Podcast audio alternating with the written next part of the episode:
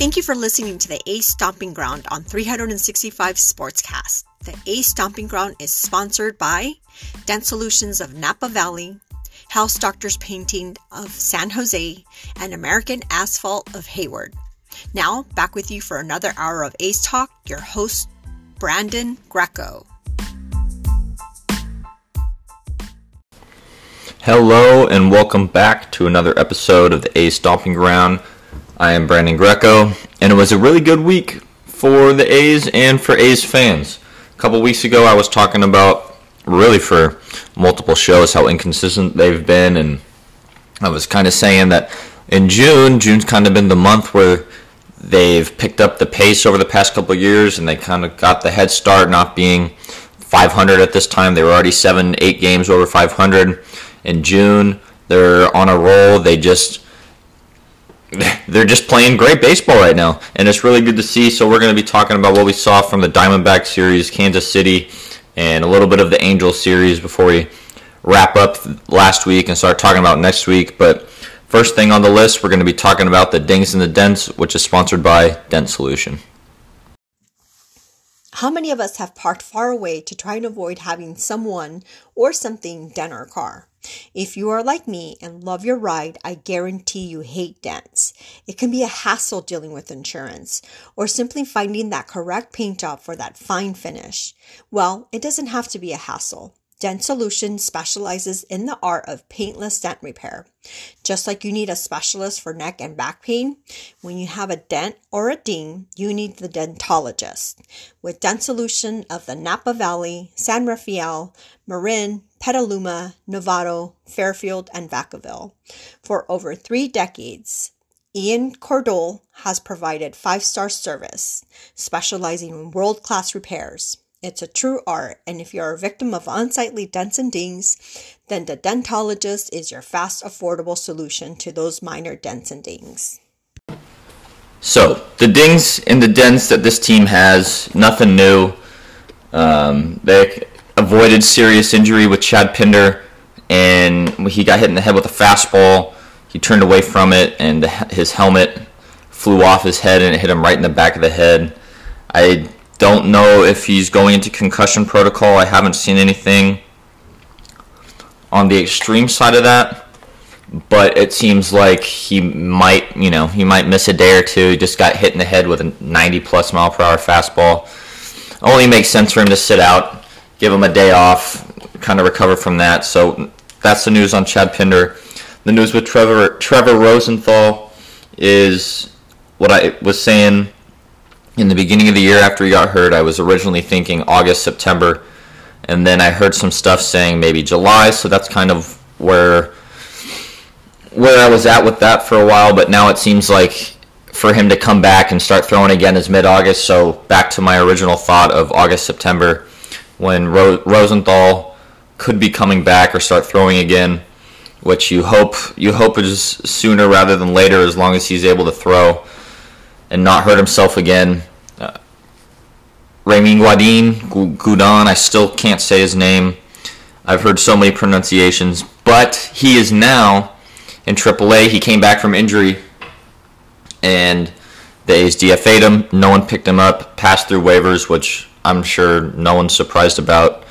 So he's now in AAA, still with the A's organization, but not on the big league team, so we don't have to see him out of the bullpen anymore. But Jesus Luzardo hasn't been pitching better since he's come back. He's been giving up a lot of runs, kind of like we saw out of Guadin in the beginning of the year. And so that's where we're at with him. And then there's Mike Fiers, who was on the 60-day DL with elbow inflammation, so not totally sure. No real timeline with Mike Fiers. It's just whenever he's able to throw again and get back. He was on the 60-day DL. He could feel better sooner. He could feel better after that. It just all depends on how he's feeling. So no real timetable with Mike Fiers, but the rotation has been pitching really well with Irvin, Montas probably being the weakest link this year, just with his overall lack of consistency. I think that Cole Irvin is kind of... you should know what you're going to get out of Cole Irvin, or you know what you can get, and you probably can expect the worst out of everyone probably to have come from his start. he is the one on that rotation that doesn't have the overpowering stuff or isn't anything too fancy, we'll say. But he gets the job done, and it's all about location with his pitches. So as long as he could do that, he could pitch pretty well. Frankie Montas has been pretty inconsistent, throwing the ball all over the place, a lot of walks, leaving balls in the middle of the plate. Just not really good anything to, not really good outings or anything to build on going into his next start, it seems like. And that's kind of where I am at with the A's rotation. Kaprelian, he's a rookie. He's had 6 starts. He's pitching very well, but he's getting himself in more trouble than the hitters are getting in. He's walking way too many people. He's had the bases loaded multiple times and has somehow been able to get out of it with only giving up 1 run, not avoiding the big inning. Hopefully you think that at some point it's going to catch up to him and he might get burnt, but in the meantime he hasn't, so you can't speculate. You can't say he's going to and get mad, but you at some point you think that with all the times that he's had the bases loaded and less than 2 outs that the big inning's coming, so you just got to hope that he can kind of figure out how to control that and make it easier on him and not walk 2 people in an inning, not get the guy out, walk, and there's just too many walks. He's pitching 5 innings in each of these starts, 5-6 innings, could be more, but in each of his starts he's walking multiple players, multiple long at-bats extended because of the walks. So as soon as he can get that figured out, I think that we'll probably start seeing some better outings even better outings out of him. In each of his starts, 5 innings, 3 walks, 5 innings, 1, 7 innings, 2, 3 innings. His worst start against Seattle, walked 3. And his last 2 starts against Colorado and Kansas City, 11 innings and 7 walks. But 13 strikeouts. So he has really good stuff, kind of like Jesus Luzardo. The only difference is Jesus Luzardo is getting hit, Kaprelian is walking batters, which I guess at this point I'd rather have you walk someone than give up a 2-run home run every other inning. So that's not bad. I like that with Kaprelian. So that leads me kind of into where I was going with last week's set of game. I talked to you on that last Wednesday, but it was right before when I recorded that, before the Diamondback series started. So that's where I'll start today, with the A's winning that first game 5-2, saved by Trivino, a win from Bassitt. Bassitt pitched really well in that game. The A's actually, their starters, as I've been saying, and their bullpen or their pitching staff in general, but the first week of the season there were way too many walks. First 2 weeks of the season there were way too many walks. And now they're the best in the league, or they've allowed the fewest walks in baseball, and their rotation and their bullpen are all pitching better. A couple relievers that are struggling right now or have been struggling, which I'll talk about in a little bit later in the show. But Chris Bassitt's been very consistent. 1 walk, 7 innings, 2 runs against the Diamondbacks. You win that game 5-2, a game where you don't hit any home runs, but you get that game, but you get the win. You win the next game 4-0. So that game against the Diamondbacks, or the series against the Diamondbacks, they scored 9 runs. They won that series 9-2 in terms of runs, and they just didn't hit any home runs. So that's a good sign. You scored 9 runs in 2 games, no home runs. That's good for the A's to build on. You think going into that Kansas City series, you just won 2 in a row. Mike Minor, the A last year, who couldn't get anyone out, 7 innings, 1 run, 8 strikeouts against the A's, looking like the best he's been in a couple years since he was with Texas 2 years ago. So the A's went into that. He had a good day. Another game, they scored 1 run that game, and it was the home run. So just a weird couple games with the A's. I was kind of concerned because we've seen the A's offense kind of have these big runs and then kind of cool off for a little bit, and I saw the 1 run on 1 solo home run, and I got a little bit concerned, but the A's went into this little stretch against Kansas City where on the broadcast it was talked about a lot, so I'll just kind of recap it, where the Kansas City Royals in 2018 drafted 4 starting pitchers in the top 40, and the A's saw 3 of them Friday, Saturday, and Sunday. And the A's were able to win all 3 of those games. It could have, you never know with those guys. You know, they could, you haven't seen them before, so they could go out and pitch really well. They could go out and not pitch so great, and that's kind of what we saw. Other than honestly, the first starter, like Brady Singer, he pitched very well. He gave up 3 runs. He gave up They just hit a lot of home runs in that. Actually, they didn't hit any home runs. Seth Brown hit a home run in that game. So that was kind of it. That was the big hit in that game. Matt Olson went 0 for 3. But that was the start of this new stretch for Matt Chapman. Matt Chapman in that game went 3 for 4. And even in the loss against Kansas City, I think he got on base. It was one of the few that kind of did anything. Oh, he went 0 for 3 with 2 strikeouts. I was wrong.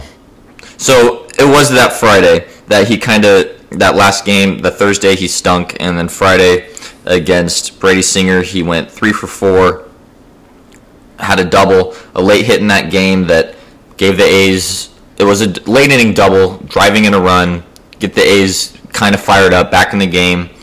And Saturday, another game where Matt Chapman, Matt Olson, the two guys on this team that you expect to kind of carry you, both hit a home run, combined 7 for 10 with 7 RBIs and two doubles and 2 home runs between the two of them, hitting 2 and 3. So that series, that game right there was the Matt's game right there. Chapman and Olson really did well. And then you get an RBI from Mitch Moreland, adding on Elvis Andrus, 2 hits. Sky Bolt had his first major league home run. Everyone was hitting that day. You score 11 runs. It's a good day. It's a day game. Going into the fourth game of the series, you're up 2-1 already. And then that's the game that I was thinking of, the first game, where there was the home runs. There were 3 home runs hit 3 solo home runs hit, 2 by Olson, 1 by Chapman. Matt Chapman got really lucky. Well, he probably thought he didn't, but that first at-bat where he hit a home run, the 3-0, there was a fastball about 6 inches outside, called a strike, a terrible call, a very terrible call. That ended up going into the A's' favor because the next pitch, there was a hanging slider right down the middle, and he hit a home run. So he got gifted a free home run instead of the walk. So you take that. Matt Olson finishes the game with 2 solo home runs. He now has 18 on the year, one of the best first basemen in baseball, which is something that we knew. But the average is at 289 going into that Angels series, which is 25 points higher than his career average. So Matt Olson right now, if this is the Matt Olson that the A's are going to get for however long he's an A, you have an MVP candidate again. We just lost Simeon, who's doing very well for Toronto, and you now have another MVP candidate if the A's, if he continues playing like this and continues with the numbers he has. It's probably going to be Vlad as of right now, but Olson, even if he doesn't win it, if you have someone that's an MVP candidate playing that well, you're going to be in good shape. So you don't have to win it. I'm not saying he's going to win it. I'm not saying he's not going to win it, but if he keeps playing like this, he's crushing the ball. The only person that hits the ball harder or with more of a barrel percentage than him is Shohei Ohtani. So Matt Olson is someone that goes up there, barrels up the baseball, and he does some damage. So Matt Olson and Matt Chapman getting hot is huge for this team. And you going into that Angels series, you found yourself a game and a half over Houston, and you gotta like where you're at. You're going into a series in the division, a team that is trying to get to 500, trying to catch you. So what you do in that first game is you go out and you score 8 runs, even though it wasn't looking. I mean, the A's, they were up 7-1 in the third inning, and they only scored 1 run after that in the fifth, and the Angels scored 4 in the seventh, and you kind of worry a little bit, especially with the Angels. They don't have Trout, but David Fletcher and Jose Iglesias,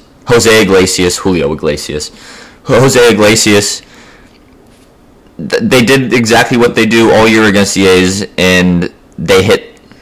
They went 8 for 10 against the A's. The A's cannot get David Fletcher out. He is hitting 340 against the A's in his career. This series, he is hitting over 500 against the A's, or this season, hitting 272. And this year, I think he's going into the game was 9 for 22 against the A's. And so now he's 13 for 27, hitting just under 500. Cannot get him out. No one's been able to get him out all year on the A's, but you were able to slow down Ohtani. The A's have done a really good job of not giving up anything to Ohtani this year, nothing too crazy. They slowed down Justin Upton, who's been doing really well, hitting home runs, hitting leadoff for them. Max Stassi hit a home run in a couple games. He didn't do anything. Anthony Rendon, 1 for 3. So you did a really good job with the top of the order, but the bottom of the order for the Angels is what did the damage. Jared Walsh, Iglesias, Lagares hit a home run, Fletcher 4 for 5. But if the top of the order was there for the Angels last night, it could have been a different story. But the A's got lucky that it was just the bottom four guys and not Ohtani and Upton and Stassi and Rendon doing all the damage, or at least adding to the damage and making that a complete lineup, which it can be if they're all clicking. Those are guys that we all know on any day can be on and look like some of the best players in baseball, but on that day they were not. So that kind of leads us into the Tuesday game, where the A's look to kind of, you know, I mean, you're in first place at this point. You're 2.5 over the Astros. So now you have Frankie Montas, who's kind of been struggling this year, and you have him going up against Andrew Heaney, who the A's have seen a lot. So in that game, Frankie Montas pitched very well, probably his best start of the year, in my opinion, from what I've seen. 7 innings, 8 strikeouts, 1 walk, which is really important for him, which we'll talk about in a second. 2 earned runs, 5 hits. He gave up a run in the third and a run in the fifth. That run in the third was the first run of the game. The A's were able to bounce back and take the two, score 2 runs in that inning and take a 2-1 lead. So he gave it up, and the A's came back and got it, came back up and got it back with a Tony Kemp singled, Mark Canha doubled to drive him in, and Matt Chapman singled to drive in Mark Canha. So the A's are up 2-1 in that game. And David Fletcher just kept hitting. He was 1 for 3 today against the A's with an RBI, so didn't get the multi-hit game, but still doing damage. Got an RBI against us. That was Frankie Montas' second run that he gave up. And then from there, it was pretty much all A's until the end of the game. Sean Murphy hit a home run late to give them a little bit of an advantage after Ohtani. Elvis Andrus had another double, RBI double. He had one at the end of the game that almost got out. Seth Brown, a sacrifice fly. So the A's got production from multiple guys in that lineup, and up until the Murphy home run at the end of the game. They didn't hit a home run in that game. They would have still won even if Murphy didn't hit that home run. So for me, that's a good sign, seeing that this team over the past couple weeks has played a lot of games and has won a decent amount, at least 2 or 3 now, where they haven't had a home run and they're able to score runs, or they haven't needed to hit a home run. And it's just good to see that the offense is now kind of picking it up and getting to what the glimpse of what we saw during that 13-game winning streak, when they were clicking on all cylinders. And not all cylinders, I guess Chapman and Andrus weren't doing anything, but the team just looked, they gelled at that point. They really picked it up and looked dominant in that whole entire stretch. And since then, the A's have kind of been fighting and really almost beating themselves in some of these games with terrible at bats and just not doing the little things to get the wins time in and time out. And now it seems like they are. Matt Chapman, not only is he playing great third base, he's now hitting. Matt Olson has continued to hit along with play good defense. Mark Canha, he's been really amazing for the A's this year. I don't think anyone thought going into the year that Mark Canha would be hitting leadoff pretty much every game.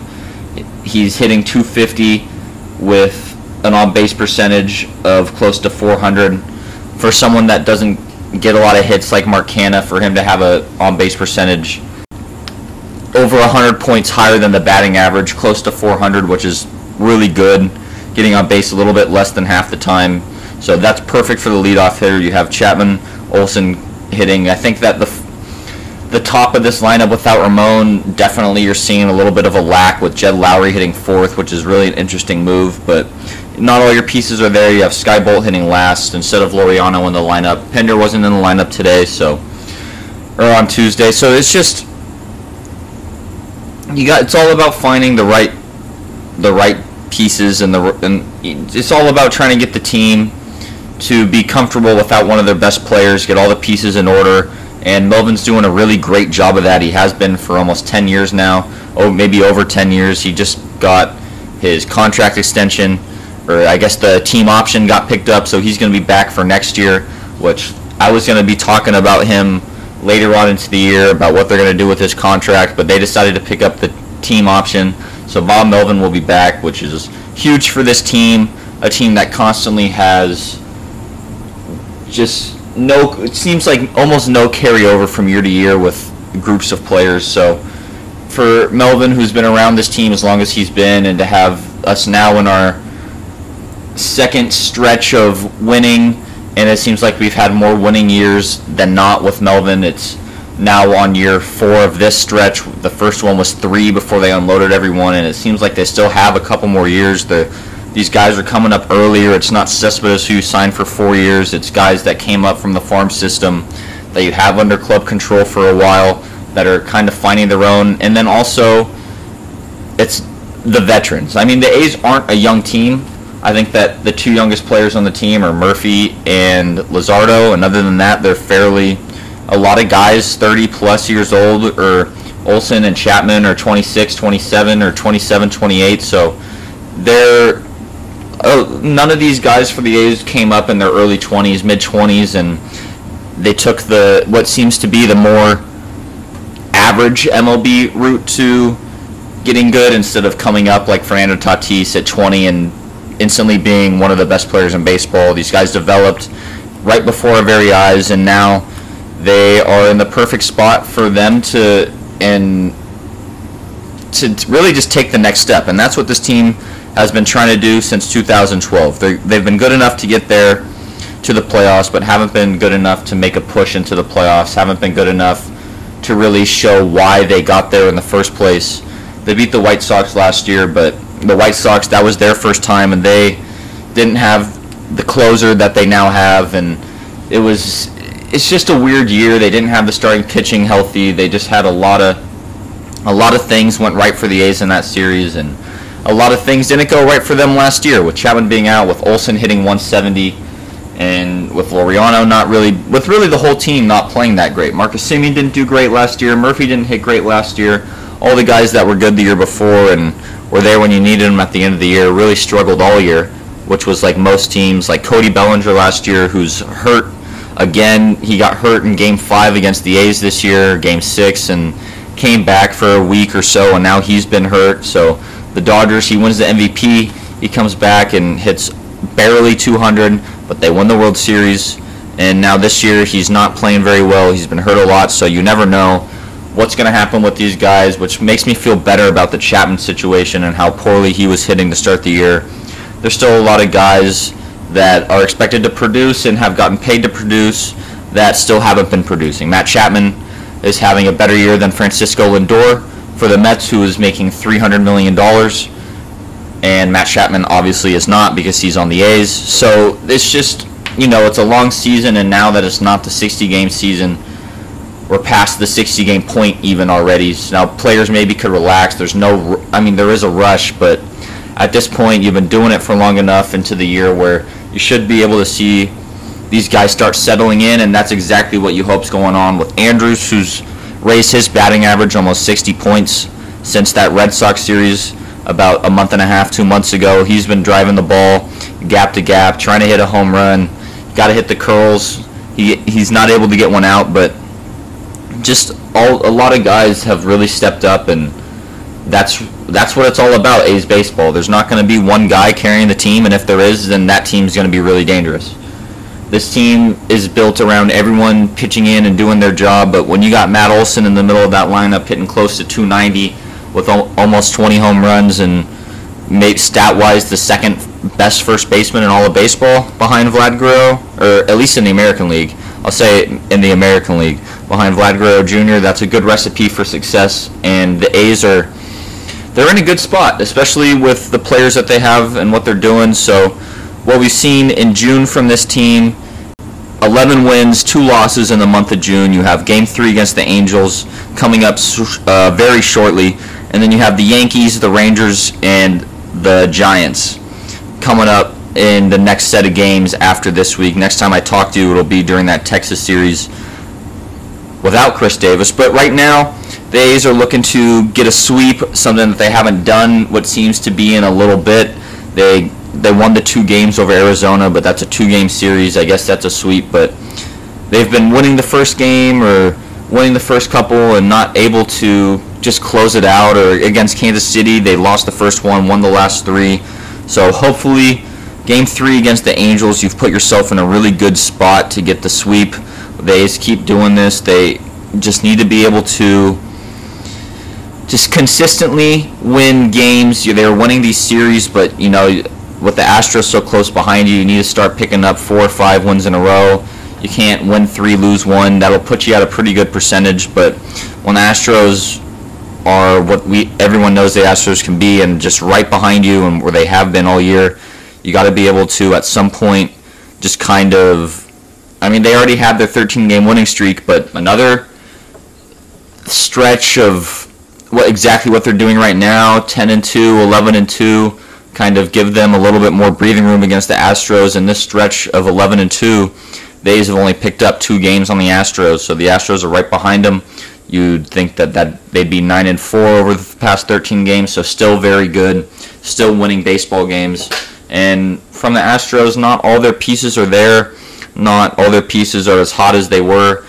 About a month ago, they had 5 guys hitting over 300. Now they have 2. Some of those batting averages have dropped 280s into the 80s, into the 290s, which is still very productive, still very dominant. But the Astros have cooled off a little bit. They haven't really been clicking all year on both sides of the ball, except for when they play the A's. It seems like that's the team that the league saw for a couple years, but it just seems like the past couple years, last year and this year, maybe it's the whole cheating thing getting to them, maybe they're trying too hard to prove something, I'm not totally sure, but other than the A's, it seems like they've kind of struggled against the league.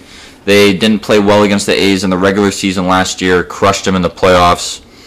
This year, the A's really haven't looked like they had any chance against the Astros. They won 2 in Houston. They were able to win 1 the last time the Astros were in Oakland, but just nothing really to build off of, and just not really anything that is giving me hope for the next series, which at least isn't for a little bit, at least into July. I think July 5th, 6th, and 7th, or 6th, 7th, and 8th, right after the 4th of July or right during the 4th of July is when the A's play the Astros again, so you have a couple weeks. And like I was saying, the Yankees, the Giants, the Rangers coming up to close out June.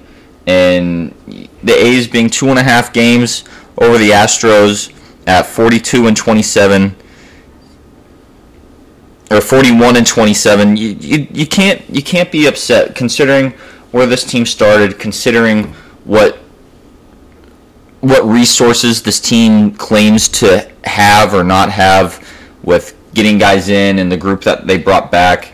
There's a couple guys on this team that in this stretch that I'll talk about that haven't really been helping and I think have been holding the team back from even being better. They lost 2 games in this 11-2 run. One was a 6-1 game and the other one was a 1-3 game. So both those games, their offense just wasn't there. But Luzardo and Yusmeiro Petit recently, and really Petit for a while now, just doesn't really seem like he's able to get, he's kind of back to why I was worrying about him before. I just think that at some point he's just not going to be able to keep up where he's been and like the dominant performance that we've seen the past couple years. There's been stretches where he comes in and pitches and he gives up a home run and he gives up some loud contact, but he's always kind of gone back to, you know, avoiding barrels or whatever. But pretty much since that Twin series in the middle of May is when I think really it started, that game they lost when Miguel Sano hit a home run against them. From there, it's pretty much been downhill for Petit. I'm not totally sure why he's been pitching a lot. It doesn't seem like he's going up there, and it just looks like he's not the same. In that stretch, his ERA got up to 3.40. It has dropped back to as low as 2.86, but recently he's been giving up runs again. It's been a little bit better since Seattle. I think that was just kind of the worst end of it that really shot up that ERA, where he gave up 3 runs in 2/3 of an inning. But since then, he's had 10 outings where he's given up a run in 3 of them. But it just seems like he's given up more hits than usual. It just seems like, I don't know, with Petit, he just has never been someone to me that I felt super confident in. And every time I see him start giving up runs, that for me, I instantly am like, see, there it is, there it is. But then I'll go out and be okay the next game. I think with Petit, it's just all about matchup and opportunities. And for Bob Melvin and the A's, as reliable as he has been, you still, with him as a pitcher who's in his late 30s, who's been in the league for as long as he's been in, he's not the same guy he was even 3 years ago. He's older. The velocity's down.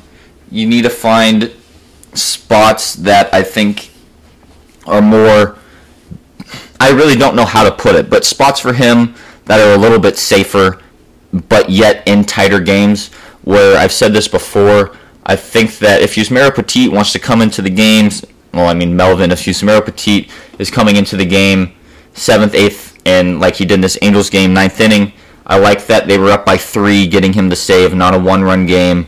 Or if it's the 7th inning and you don't want to burn Diekman, or you don't want to have Trivino come in sooner than they need to, and it's the bottom of the order, or there's just some lesser hitters up for the other team, I think that's the spot for him. Yes, he can go up and get big outs, but more times than not, it just seems like some of these big-name guys, some of these guys that are up there to do damage, I feel like have an easier time doing that against him. That being said, he's been super dominant for the A's the past couple of years. He's not going to go pitch scoreless out inning after inning every time, but it just seems like with him, with the A's, finding the right opportunities to get him into the game, like this Angels game. They were up 6-3. He came in for the save. He gave up a home run to leadoff batter, make it 6-4. And then the rest of the inning, he was just fine and was able to get out of it unscathed, 1, 2, 3, the rest of that. So with Petit, you just got to find opportunities for him. And with Luzardo, he's been struggling pretty much for the past 2 years. I'm not totally sure what the plan is with him at this point. I don't think the A's really know what the plan is with him at this point. It just seems like right now that they're just trying to get him into the game and have him feel good about himself for a couple innings, not see the same guys over and over again. But he's coming in and thinking that he's going to overpower people with a fastball that's straight. He's not going to do it. He gave up a home run to Shohei Ohtani today, another home run, 115 off the bat. It was 98 miles an hour. That's great velocity. But if you look, it was literally right down the middle. It could not have been more right down the middle. So with Jesus Luzardo seemingly giving up home runs every time he comes into the game, you're not going to have him in the rotation until he starts putting together consistent outings back-to-back, which is something he has really not done in his career so far.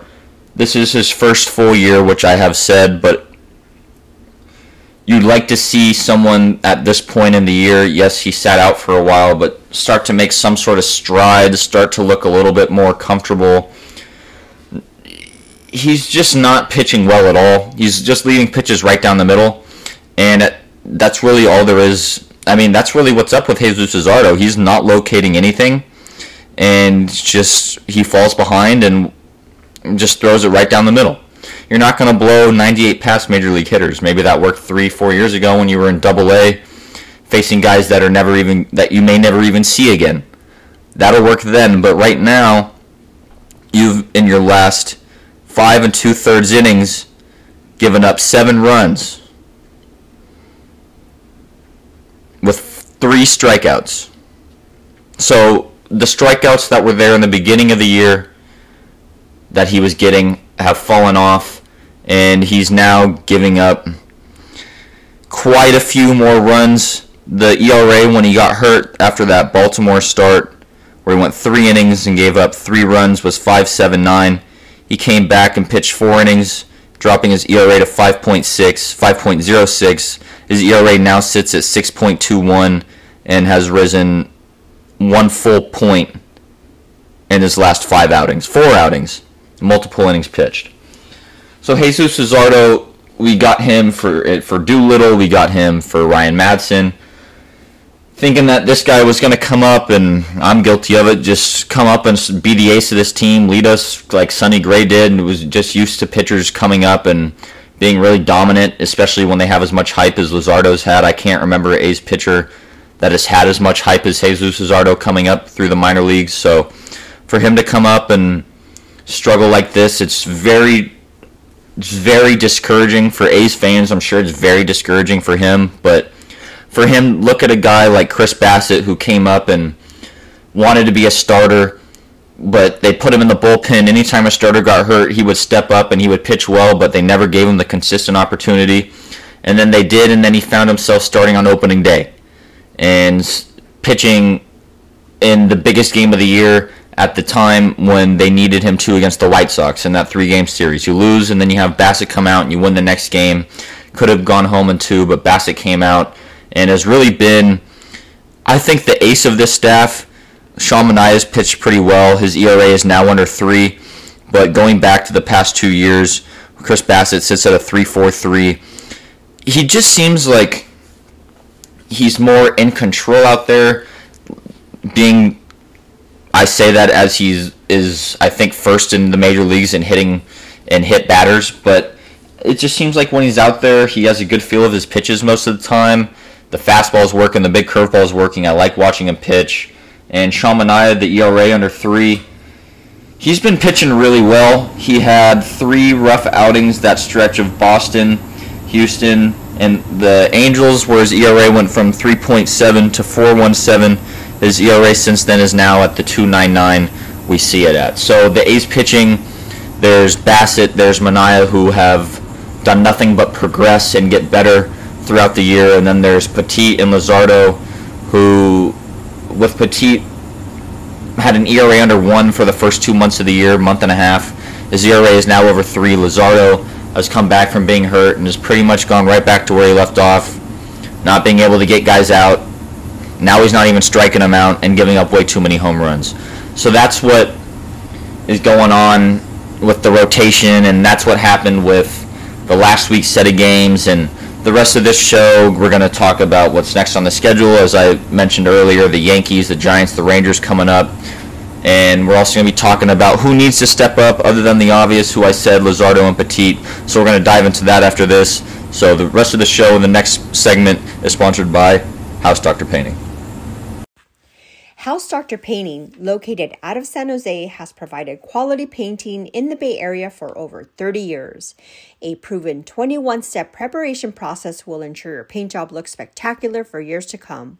Owner of 5 consecutive years on Angie's List Superior Service Award, House Doctor Painting is a fully licensed and insured painting contractor, able to take on any painting challenges.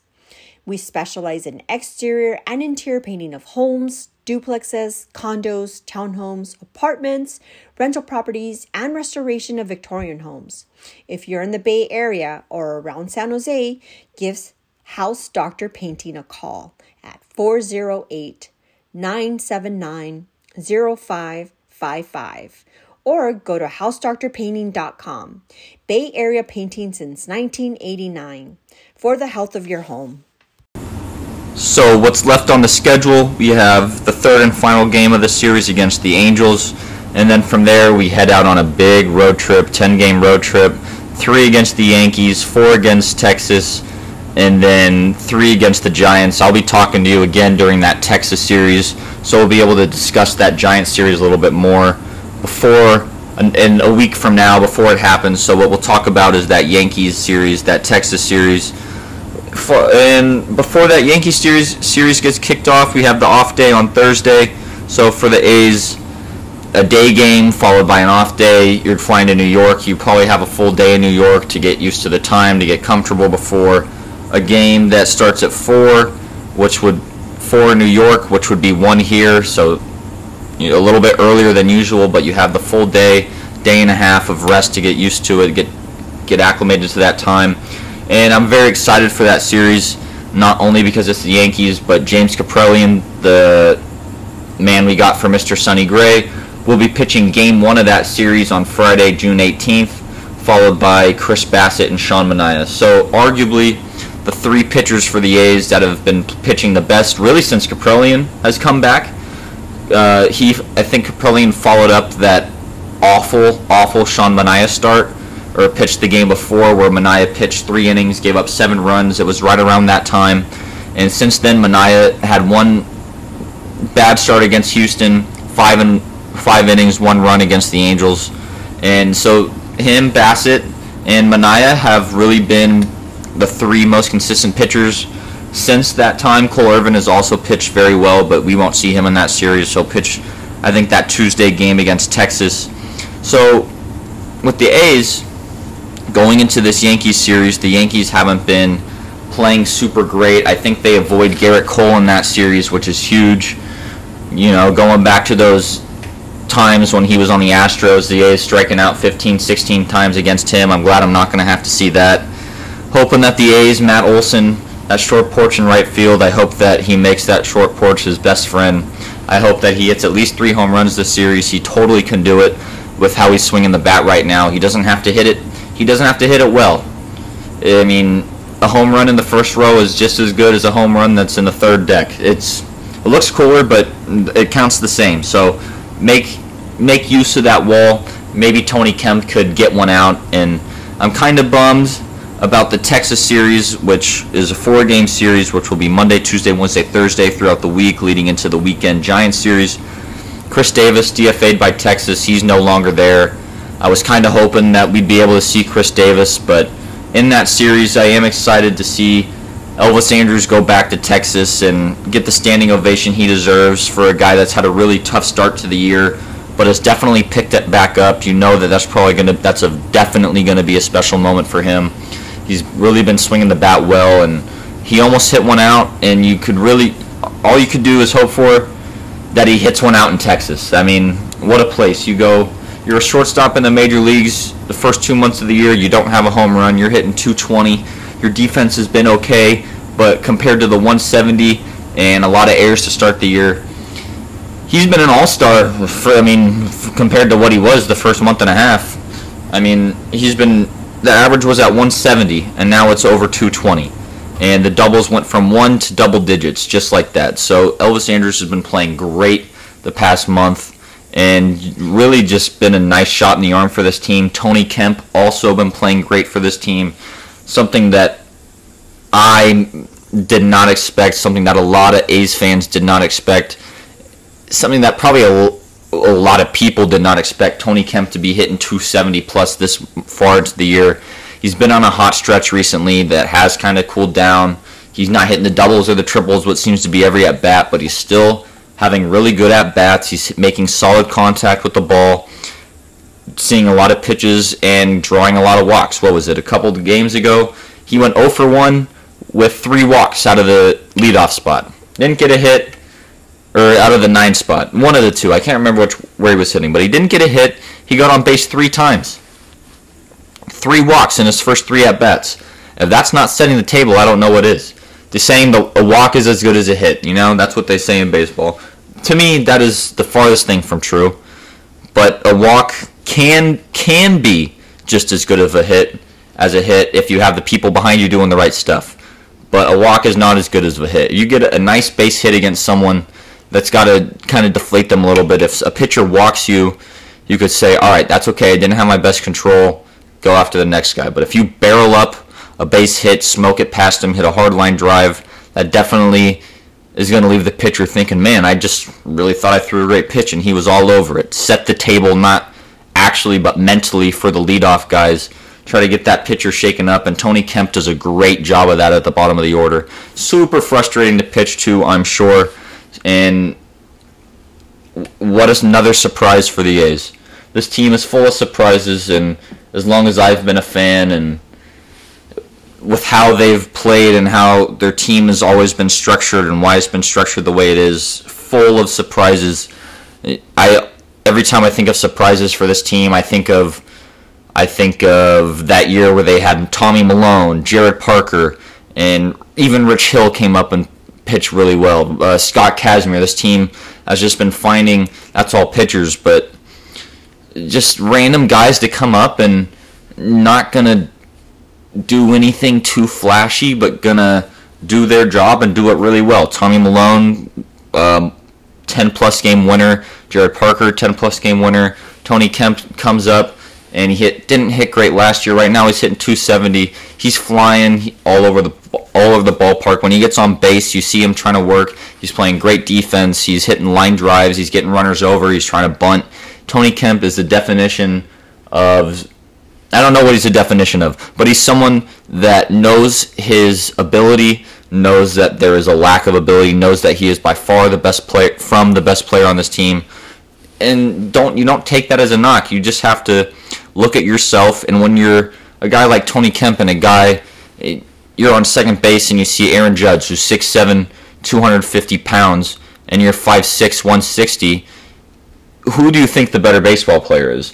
Aaron Judge.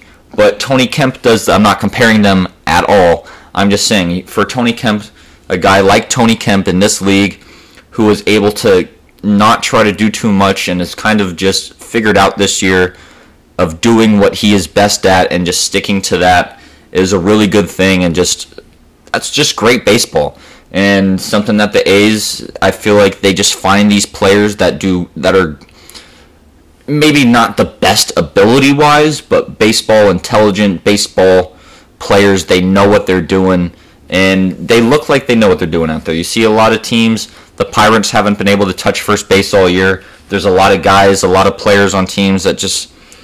bad base running, bad approaches, which the A's do have some bad approaches on that team. Tony Kemp, I don't think, is one of those guys, but just an all-around good player. He's good at what he does. He knows what he does best, and he sticks to it. So that's what the A's have coming up. Tony Kemp has been a really nice surprise for me, and what I was saying is Petit and Luzardo have been kind of struggling. I would like to see them pick it up a little bit. But that's not where I'm going to go with this, who I want to see pick it up. Seth Brown needs to start hitting again. Mitch Moreland at this stage, he's a DH. He can't play the field. And you got to have a left-handed hitter in that lineup that you could stick in the outfield, stick at a spot where when there's a righty on the mound or a lefty on the mound, you feel comfortable enough to just not have to throw all your righties in there. And then late in the game, it's just Seth Brown needs to be able to go back to what he was doing before, and not, it seemed like he tried to be doing too much for a little bit there. There was a stretch where he was playing a little bit better than Matt Chapman, where Seth Brown was hitting 220, Matt Chapman was at 205, and now Matt Chapman is over 220, and Seth Brown, last I saw, was barely at 190. So those two have done a complete switch of production. So Seth Brown, for me, someone that I've really raved on all year, someone who I really still do like. I'm hoping that this is just one of those slumps that he could get out of. I think that he's trying to do a little bit too much, a little bit too quickly. I'm seeing him swing at a lot of pitches early in the count, not seeing pitches deep into the at-bat, not seeing the pitch all the way in, trying to explode on it, trying to open up too much. He had a good thing going in the beginning of the year when he first came up of staying on the ball, hitting it to the opposite field, and now it seems like he's trying to hit the ball 350 to 450 feet down the right field line every time, trying to pull the ball, trying to hit home runs, but that's not what you need to do on a team that's full of home run hitters. You just need to get on base and have good at-bats for them. And any production out of you is a bonus, but at this point it's also necessary because Piscotty and Pinder haven't been the most consistent this year. Ramon Laureano is hurt, so boom, right there, that's three outfielders gone in a team that seems like the outfield depth was fine. So you have Canha out there every day, you have Tony Kemp that you're throwing out there, you call up Sky Bolt, who just hasn't been able to figure it out at the big leagues. He plays really good defense, he's really good out there, made a really nice diving play in that second Angels game. But the offense just isn't there. He hit his first big league home run, which is always a good thing to see, but he's hitting 170 or 077, just striking out, swinging through pitches, not really having a good approach. It seems like when he does make contact, it's good. I mean, it's a good sign that he's making contact when he does, but it's just nothing too crazy. The home run that he hit was a fastball right down the middle. I mean, even a blind squirrel finds a nut every once in a while. You know what I mean? So that's kind of where I'm at with this team right now. There's definitely some other players that need to play a little bit better than what they have been doing. Sean Murphy's been hitting home runs, but the average is still pretty terrible. So you could say that, but he's a great catcher who brings a power element behind the plate. He has a lot of RBIs. His batting average is pretty decent with runners in scoring position, which I guess is when you need him to be there, but the average itself is not good at all. So really, Seth Brown to me is who I'm looking at, especially at Yankee Stadium and Texas, a place where the ball flies. Both of them, as I was just saying with Matt Olson, it doesn't matter how far you hit them as long as they get out. But in Yankee Stadium, you could hit a ball 314 feet and it's a home run. I mean, you got a guy out there that's taller than the fence that looks like the green monster in cleats with Aaron Judge, but you just gotta. It's big gaps, short right field, a good place for left-handed hitters to hit, which is something that the Yankees have always wanted on their team, left-handed power hitters. So for the A's, a team with Moreland, you have Seth Brown, you have Matt Olson, Jed Lowry could switch around and hit from the left side. So there's definitely a lot of options from the left side in terms of power for this team, which is definitely a good sign and definitely something that gives me a little bit more hope going into this Yankees series. I just feel like last year, without Matt Olson hitting, and there just wasn't much from the left, and now with Mitch Moreland playing pretty well, pretty much playing to his career averages power-wise per at-bats. He doesn't have a lot of home runs, but he hasn't had a lot of opportunities. He's hitting around 250. He's hitting doubles. He's getting big hits when he needs to. He has good at-bats. So with the A's, it's just keep up what you've been doing, and it's a long season, but on this show I take it week to week, so that's kind of how I take it with how I'm looking at the team as well. So right now this week, and really for the past 2 weeks with how bad Seth Brown's been playing, Matt Chapman has started to step it up, has stepped it up. Elvis Andrus has been playing phenomenal. Really the whole team is playing very well. Seth Brown, with Ramon Laureano out, we need some more punch. We need something extra. It needs to come from you. You're the other option on this team that's proven. And I mean, by proven, I mean you've shown this team, this fan base, what you can do. You've shown that you can do it consistently. We're not asking you to go hit 270 with 25 to 30 home runs, but 240 with 240, 250, 15 home runs. I think that's pretty doable for Seth Brown. But in order to get to 240, you got to at least be at 200. So Seth Brown, get the batting average up. Start putting some good swings on the ball. You're going to find yourself in Yankee Stadium. You know you're going to be playing Jamison Tyone game one, righty. Seth Brown's going to be in the lineup. He's got to produce. Got to stay consistent. And that's all I have for the week. It's going to be a fun week in playing the Yankees, getting ready for the Giants, who have played better than pretty much everyone's thought, maybe other than some serious Giants fans, but some tough games coming up, and I think the A's are ready for it. It's been a good month for them, June in the past. They've started out 11-2, so let's just ride the wave into July and stay in first place at 2.5 above the Astros. I'll talk to you next week. Customers, tenants, and visitors get their first impression of your business right in the parking lot. Pave the way for a beautiful experience, attracting and retaining tenants, residents, and protecting your business against liability with asphalt, paving, and concrete services from American Asphalt. Show us your ugliest asphalt, your worst sidewalks, your faded parking lot striping. We'll restore it to its former glory. Our award-winning team has the experience and equipment to tackle your toughest paving challenges. We've been serving the San Francisco Bay Area since 1983. American Asphalt is your one-stop source for paving services in the Bay Area. We specialize in all aspects of concrete and asphalt, serving a range of industries, including residential communities, commercial and industrial complexes, schools, restaurants, wineries, special event centers, and more. We are committed to serving the communities we work for. The road to success is always under construction. Ensure your business is at its best with industry-leading asphalt, paving, and concrete services from American Asphalt. Contact us today by going to www.americanasphalt.com.